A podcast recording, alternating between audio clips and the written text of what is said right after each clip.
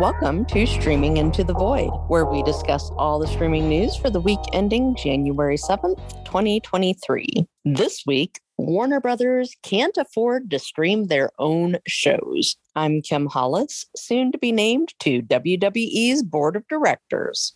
I mean, it could happen at this point. Anything's possible. I really don't want to know what you had to do to get that job. Yee. With me are Tim Briody, content creator and gamer, who has always spelled his name with a three. You just didn't know it. I thought an unpronounceable last name just wasn't enough, so I decided to confuse everybody with the first name as well. Band Slam did it. Also, David Mumpower, author of Behind the Ride, streaming media analyst, and someone who is finally ready to take his holiday break. Wait, what? I mean, you know, I did all the end of year writing and I did the all start of 2023 writing. So I'm ready for my holiday now. And the podcast is produced and edited by Raul Burial, who was up before 7 a.m. this morning to shovel some snow. I'll be damned if I was going to let my dad deny me this opportunity. And now I never want to do that again. I think I last shoveled snow in like 1998.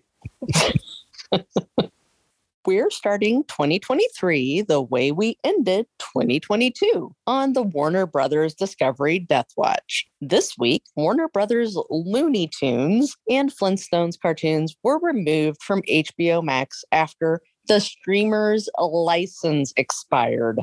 Wait, wait, what? No, no. Warner Brothers cartoons are no longer appearing on Warner Brothers streaming service. Okay.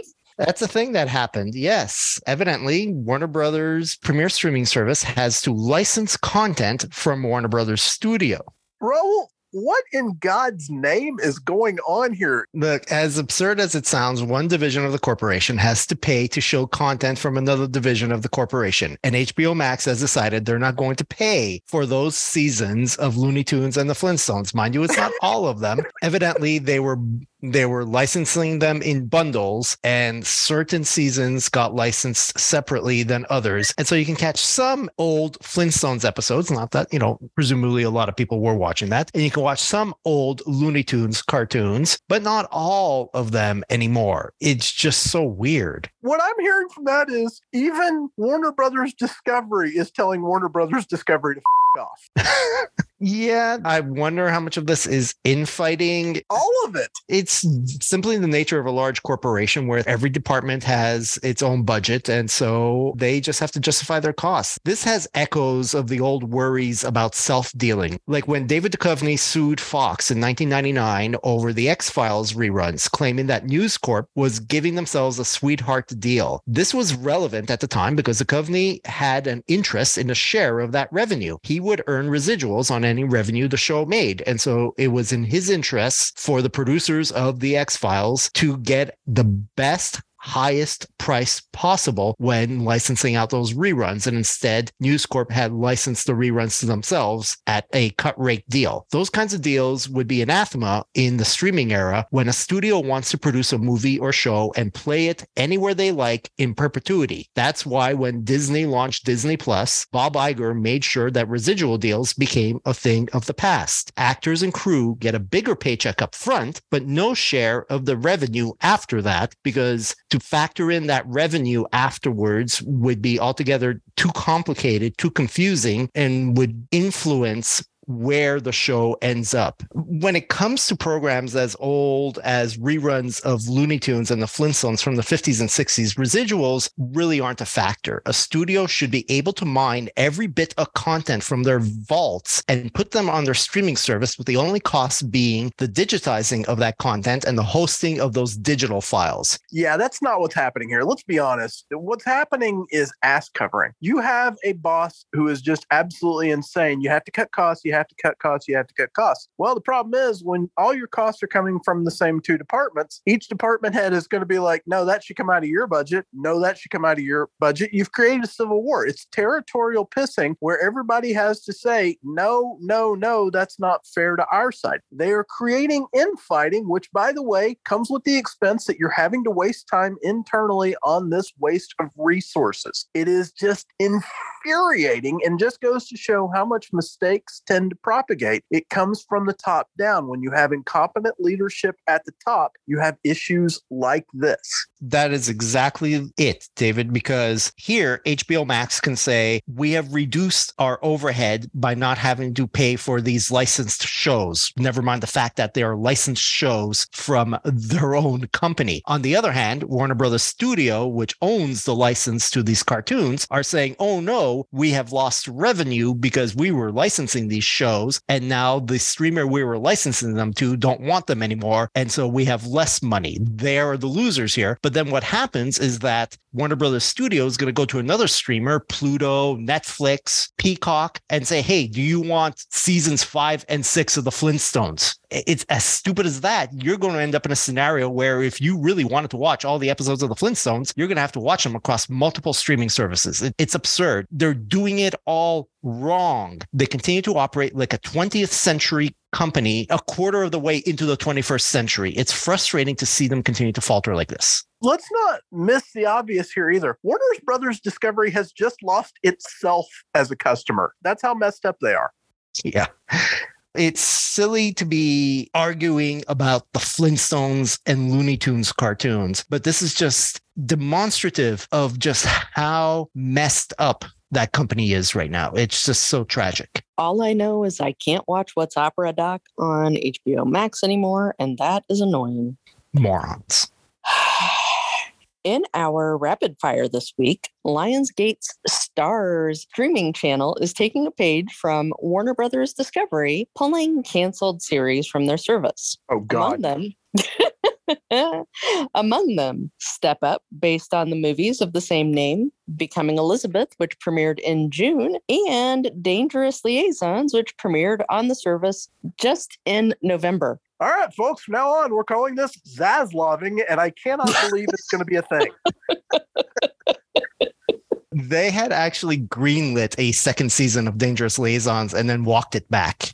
So yeah, Warner Brothers Discovery shouldn't be the company you're emulating, but Starz is in a pretty difficult financial situation right now. So I'm not surprised that they're doing a lot of the same things that Warner Bros. Discovery did. It's weird and unfortunate, and I do believe that all three of those shows are produced by Lionsgate, which means that this is where you would expect them all to be, and hopefully, at the bare minimum, they're going to license them out to somebody else and not just bury them in the vaults for no one to ever see. And Roku's reporting a strong 2022 with more than 70 million accounts, up from 60 million at the end of last year. I think putting out that Weird Al movie at the end of the year really helped them. They were talking about how strong their streaming hours were. A lot of people who use Roku didn't even realize that they have the streaming service Roku channel until they started promoting the uh, Weird Al movie as heavily as they did. They're saying that the streaming hours were up 19% for the year. One thing that came out just this week is that Roku is going to start manufacturing their own televisions. Now, we're all familiar with the Roku TV, which is TVs that were manufactured by third parties, TCL, Philips, I believe, and a few other companies. Now Roku is actually going to manufacture their own in the same way that they manufacture their own set top boxes. And I wonder if maybe that's because they're concerned about the increased competition. These days, when you go to a store and you're looking at what are mostly entry level televisions like TCL and Hisense, you can get them as a Roku TV, but you could also get them as a Google TV. It used to be that Roku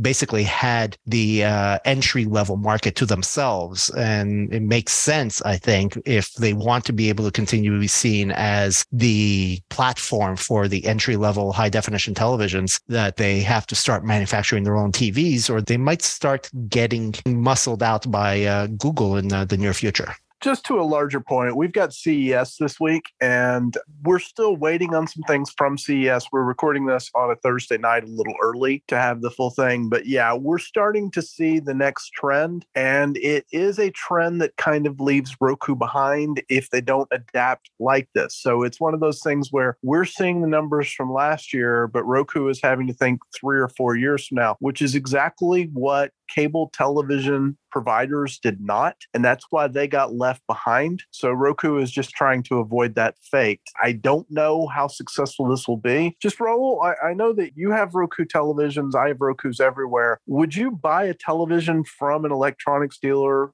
if it was, you know, like Roku instead of TCL? At this point, I've left Roku behind. My last generation of televisions, as weird as that sounds, yes, I've had multiple generations of televisions. My last generation of televisions were Roku's. I became a little frustrated with the interface, and uh, now I've migrated over to Google TV. I do like the more holistic Google interface. It connects with everything else I have, which is, I, I suspect, also uh, why Roku is afraid not only of Google, but but also of Amazon, because there's also the Amazon Fire TVs out there, there is a very strong case for why someone would want to go with just an all Google house or an all Amazon house. You can talk to your Alexa and tell it to pull up a show on any streaming service, and your Amazon Fire TV will do that. And this is where uh, this goes back to one of my predictions at the end of last year, where I said that Roku is probably going to get bought or in some way absorbed by another company. Roku needs to be part of a larger ecosystem for it to be able to continue to survive. I think getting into the TV business is a smart move because they now have a more fleshed out portfolio when someone goes shopping to build out their large corporation. Yeah, I can totally see that. That's a good point.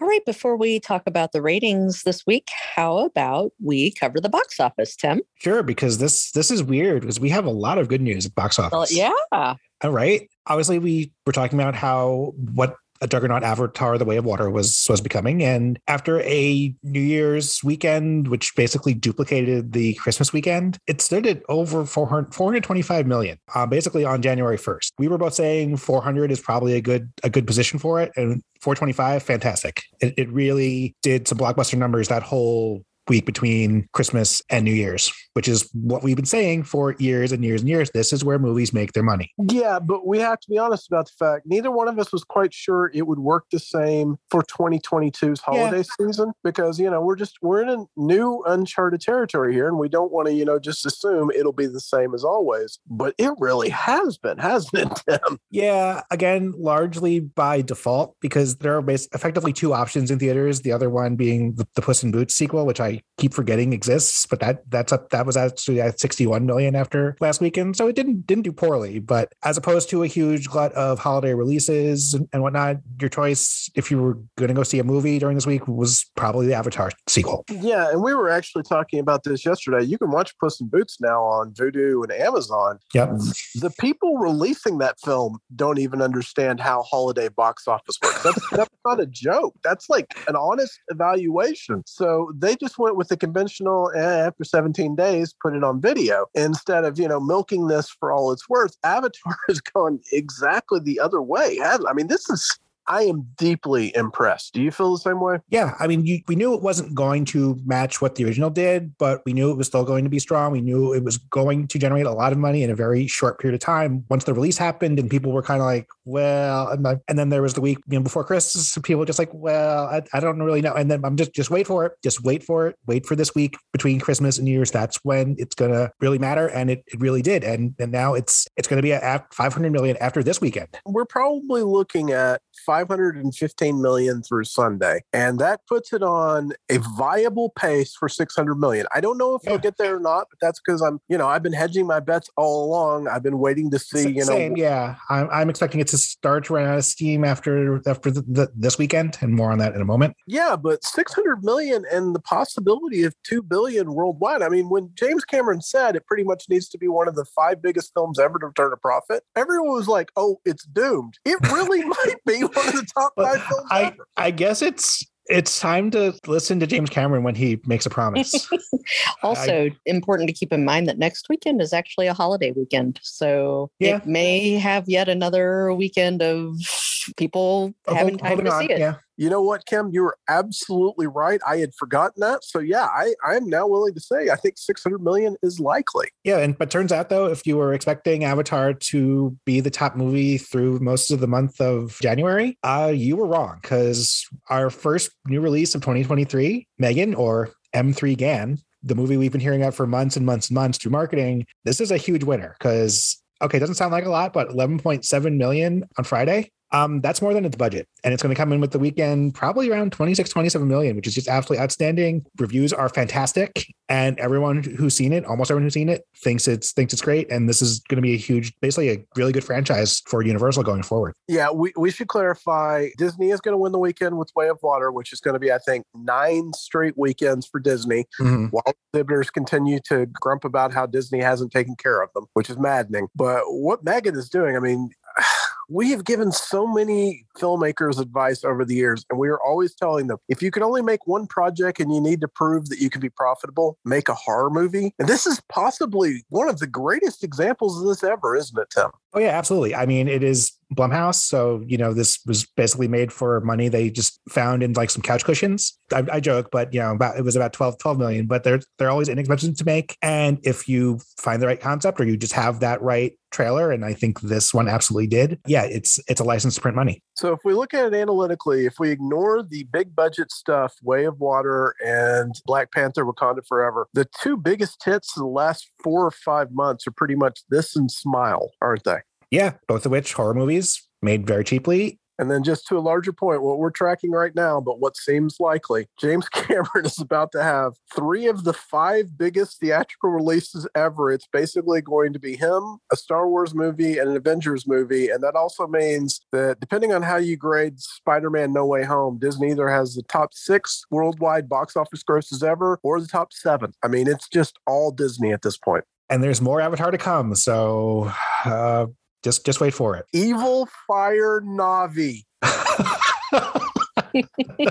How's that for an elevator pitch? Okay, well, how about we go ahead and move into a couple of weeks of ratings? Sure. So for Monday, November 28th to Sunday, December 4th, we're just going to hit the big shows and the new shows. There's not a whole lot to go through here, and then we'll we'll take a look at the following week. Uh, the top show was, of course, Wednesday, pulling in 5.3 billion minutes viewed in the first full week of its release on Netflix. Um, not surprising, it's down from the almost six billion the the week prior, as clearly that had the benefit of the Thanksgiving week, and that's when people spent their time binging it. But this is still absolutely massive. Yeah, it's clearly the avatar of the streaming world.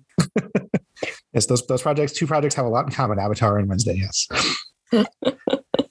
The top news show of the week was Firefly Lane in second with 967 million minutes viewed as the first mm. nine episodes of the second and final season arrived on December 2nd, giving it 19 episodes total. The final seven will arrive in June because that's the Netflix model now is to split up the seasons, hold those the second batch for, you know, a few months now just to get those bumps twice and maybe twice the subscriptions. We don't really want to comment on this show much, do we? Because I mean, we like Sarah Chalke, but you know, Katherine Heigl. Yeah, okay. yeah. we do. Yeah. Yeah. okay. Ca- Katherine Heigl is just not our one of our faves. Yeah. Okay. Uh, unfortunately, I have to mention Crime Scene, The Texas Killing Fields, 737 million minutes viewed in, for its three episodes in fifth because you people are sick. God, people Yeah.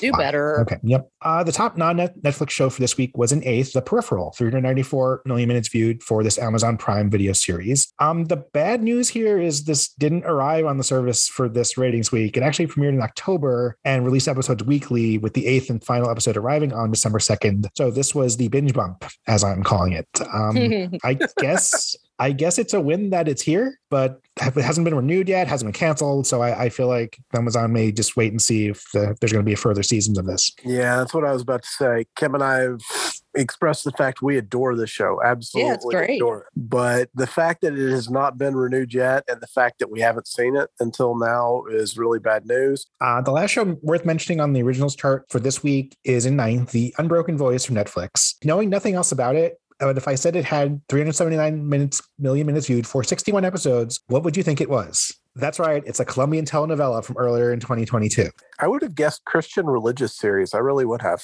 Like a gospel show. Yeah, maybe from the title, but that, that number of episodes for a show that we'd we'd not seen before, and then I, I checked, and oh, okay, it was one of those. Not not the first time we've seen a show like this pop up on on the ratings, uh, which does show that they have a pretty impressive uh, Spanish language viewership.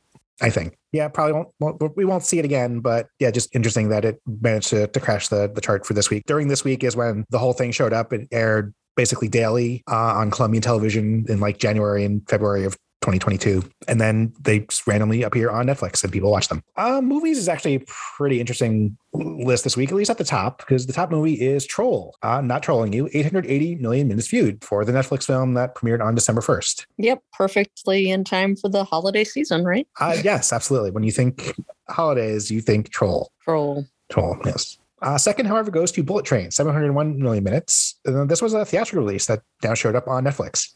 Brad Pitt on a train, right? It's a great movie. Yeah, we've been telling everybody we know to watch it, but I'm still surprised it did like this well right out of the gate. Elsewhere, since we're now past Thanksgiving, the movies list is now populated with Christmas movies, including Home Alone's, or, or is it Homes Alone 1 and 2, and two movies that are on HBO Max, Elf and How the Grinch Stole Christmas. And we will probably end up discussing those over the next couple weeks as we work through December's ratings. Uh, there's nothing new on Acquired, but the one thing I want to mention for this ratings week is The White Lotus is in seventh, 548 million minutes for 12 episodes. So stick a pin in that for a moment. All right. So for Monday, December 5th through Sunday, December 11th, 2022, Wednesday is, of course, still on top, 3.3 billion minutes this time for its eight episodes. Is it weird that they just haven't said absolutely there's going to be another season? I mean, it's not, we, we know it's going to happen. It just seems weird they haven't announced it yet, right? It actually got renewed today. Yep, or yesterday. Oh, wow. Okay. I, I, which, I, but- I missed the, the the official announcement, but it just seemed weird that it didn't happen almost like immediately. uh, Right. as soon as this was pulling in Stranger Things numbers from the moment it was released, they said, yes, lock this in for absolutely as long as we possibly can. Uh, Firefly Lane is in second. It takes a jump, 1.3 billion minutes for its 19 episodes, as now it had the full week of availability for the first half of its second season. And because people love the drama, Harry and Meghan in third, 1.2 Mhm. billion minutes for just three episodes. Holy cow. I mean, Yeah. it generated pretty much every headline I saw last week. So Yeah, I mean, people love this this stuff. They they love the, the news about the royal family and especially Harry and Meghan. And it not my thing, but hey, I sure whatever. I get it. Uh, Dead to Me is fourth, 600 million minutes for 30 total episodes. The Crown, 50 episodes total, 550 million minutes viewed in fifth. And something else new Snack versus Chef, 460 million minutes for eight episodes in sixth. I know we talked about it. I cannot quite remember exactly what the what the concept was though. Yeah, either. You know, they have so many different cooking shows that are just utterly disposable. Apparently it's like Top Chef or Chops, but for like snacks, Yeah, I guess. I, it seems that way. So, like, Yeah. the first episode is using flamin' hot Cheetos. and then episode the next episode is Pringles. Flaming Hot Cheetos, which I which I can't stand, but yeah, I always see them in the store and get mad. uh seventh manifest still here 376 million minutes 52 total episodes it's Uh, just taunting me. Yes, it Uh-huh. abs- absolutely. And more to come later this year. Just to spite you. The one non Netflix show on the originals chart this week, The Santa Claus, is up to eighth, five episodes, 331 million minutes. Makes sense as it's new and we're headed towards Christmas. Uh, the now canceled 1899 is in ninth, 321 million minutes. That's actually a show that's hung around longer on the charts than expected for something to just get canceled after the first season. So it does does surprise me, but I have my reasoning as to why it got canceled. And wrapping up originals, Crime Scene, The Texas Killing Field, 287 million minutes for its three episodes. Whatever, go away. If we thought Bullet Train did well last week, last week's ratings, it's now the number one movie for this week, taking it up to 1.3 billion minutes. Dang. Cool, right? I have never cool. been prouder of America. Yeah, it is a fun movie too. I, I know that like if you look at Rotten Tomatoes reviews, it's middling, but it does not get the credit it deserves. Yeah. Although I will say it did decently well in theaters. So Yeah, and I, if I remember right, I when I was at my parents for the holidays, they said they watched it, and my mom thought it was thought it was great, and my dad said, yeah, it was okay, which is one of his higher recommendations. So okay, nice. yeah, so Troll is in second, 517 million minutes, so basically reversal of fortunes for for this week. Uh, something new in third, Emily the Criminal, 440 million minutes. Nice. Aubrey Plaza. That's that's It's why Aubrey I'm, Plaza, I'm seeing her. That's, that's why I'm seeing her a bunch again. Okay, I mean, Yeah, and I think she's getting some awards attention here too. So it is a very well regarded film. Oh, cool. Okay. In fourth, let's get confusing because this is Pinocchio, 387 million minutes. We already had a movie called Pinocchio this year, but that was on Disney Plus, and that one's not very good. This one's This on one Netflix is the good one. and is the good one. Yes. Yes. because this is the one made by Guillermo del Guillermo, Toro. Guillermo del Toro. Yes. Yes. And yeah, it's supposed to be very good. I haven't had a chance to watch it yet, but great reviews, lots of awards conversation here as well. In fifth, we have Home Alone, the first one, 382 million minutes on Disney Plus. In sixth, uh Storks, 372 million minutes. Sure, why not? The 2016 animated movie? Sure. Uh, I, I didn't have time to check, but I, I'm going to imagine this showed up again on Netflix uh, at the start of December. And that's, and that's why it's here. So it gets treated as brand new content.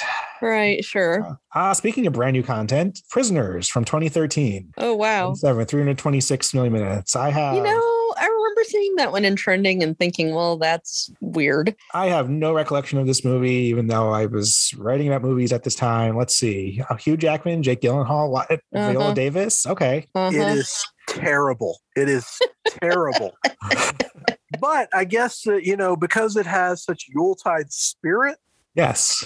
Oh, God. No, it Obvi- doesn't. obviously. Right. Yeah. So, in other words, out of all of the Hallmark movies people could have watched at this point, they watched Storks and Prisoners instead.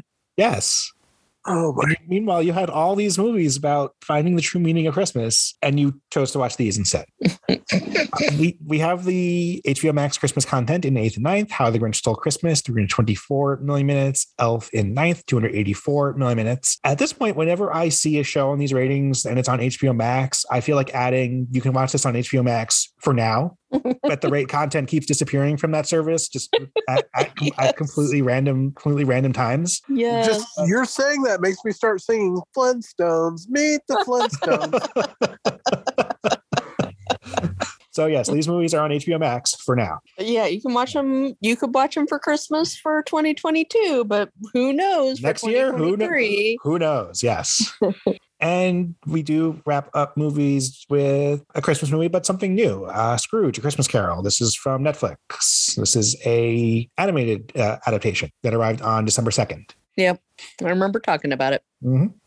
And Acquired is the usual 10 shows we've seen before. But again, I wanted to point out that The White Lotus is now up to third with 752 million minutes for its 13 episodes. So this one absolutely grew. Yeah, as its season went, went along. We saw it pop up in the, la- in the last couple weeks. And then uh, this was this is was its finale. So it, it got the, the bump in that aspect. But that's really good. HBO Max is doing pretty well with the TV shows between this and House of the Dragon. Yeah. I also can't help but notice that CoComelon's creeping up toward a billion minutes there. Yeah, it, it led last week as well, but yeah, 945 million minutes this week to lead the acquired list. God help us all. I mean, kids weren't in school. What do you think parents are going to do? Spend time with their children?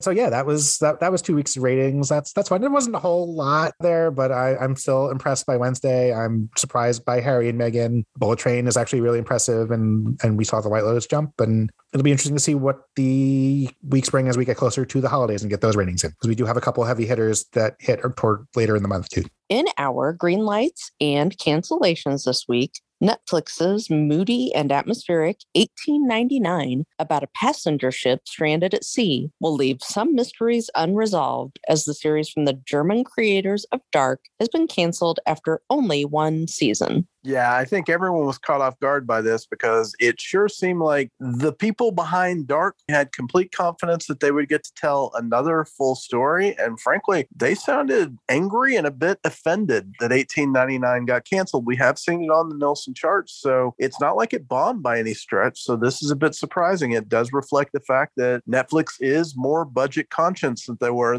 just a couple of years ago. Yeah, I'm surprised. I'm surprised it got canceled as quickly as it did. I wonder maybe if it was a very expensive show to produce. It sure looked expensive. It had a huge cast. The creators, I don't know if they were angry about it. They did sound very disappointed. And I think anyone who did watch it, as David said, it was on the Nielsen charts. Anyone who did watch it is going to be very disappointed as well because it was the story now was going to be left unfinished. And I, I, I hate when that happens. It's, it's very unfortunate. And yeah, I, I stand by that 1899 was canceled because people who watched it were very confused that it was not a Yellowstone prequel. Yeah.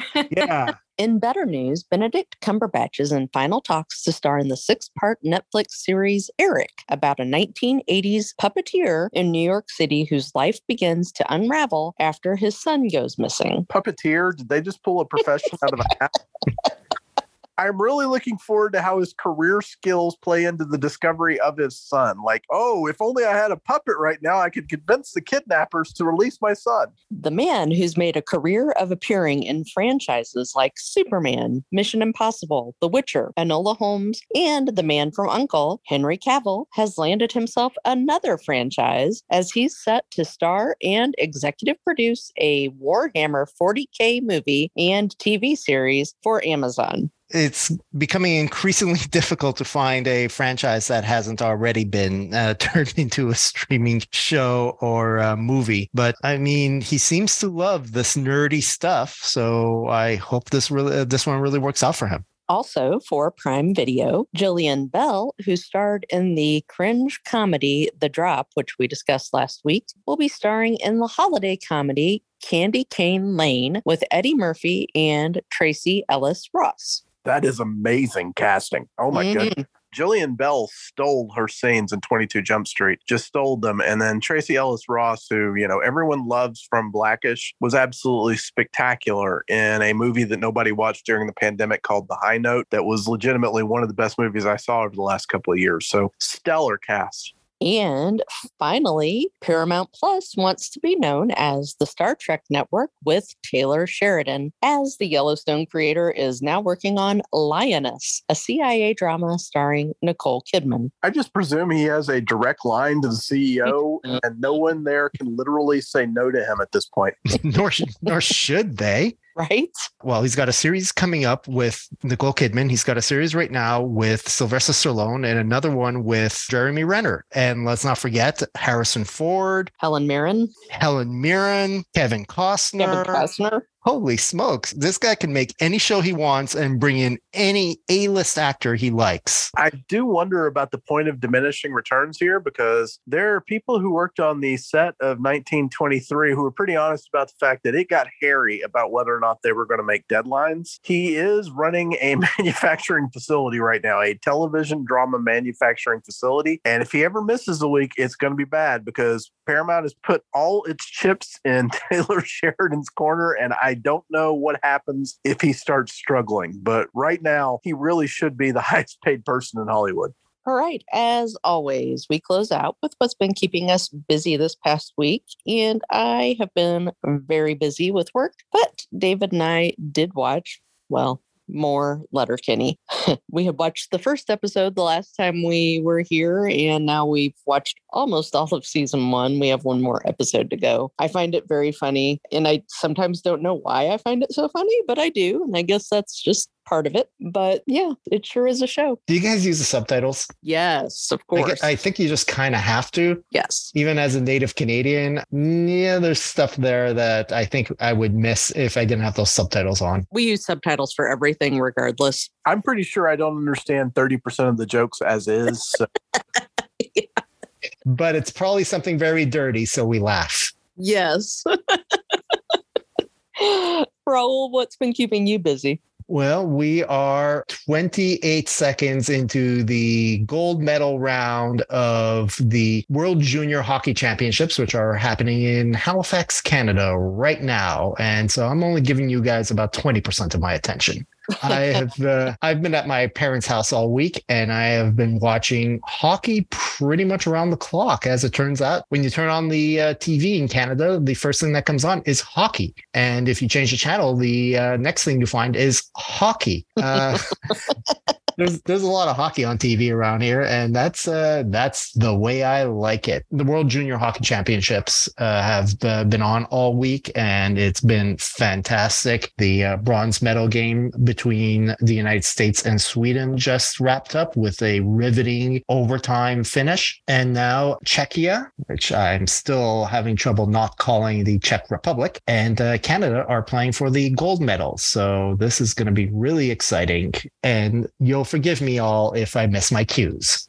okay, Tim, what's been keeping you busy? I spent the new year just poking around uh, random things on on Steam. I fired up a game from from years ago called Frostpunk. It is a like city builder that has a just very dark theme because it's a world where it just gets unforgivingly cold, and the game is actually very unforgivingly difficult and makes you kind of makes you feel bad that you have to like subject the community to things such as you know child labor and and just repeatedly being told that like you know somebody you know froze to death and whatnot. It's you can play it on an easier difficulty but what, what's the point? It is a really interesting game though like the the world that that they built and maybe i'll go back to it again. They did promise a sequel later this year. I found a somewhat lighter game that's a work in progress called Against the Storm. It's almost like if they combined a city builder with a roguelike in terms of the available buildings you have on each map are not all the same every time. Like on, on some maps, you may have access to build one type of uh, farm, one type of